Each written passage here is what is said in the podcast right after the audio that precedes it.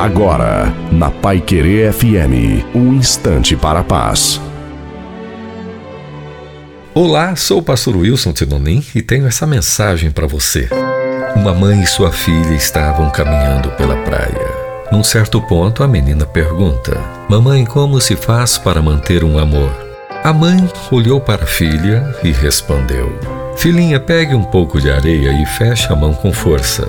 A menina, ao fazer isso, reparou que quanto mais forte apertava a areia com a mão, com mais velocidade a areia escapava. Mamãe, assim a areia cai? Eu sei, filhinha. Agora, abra completamente a mão. Ao fazer isso, veio um vento forte e levou consigo a areia que restava na mão da menina.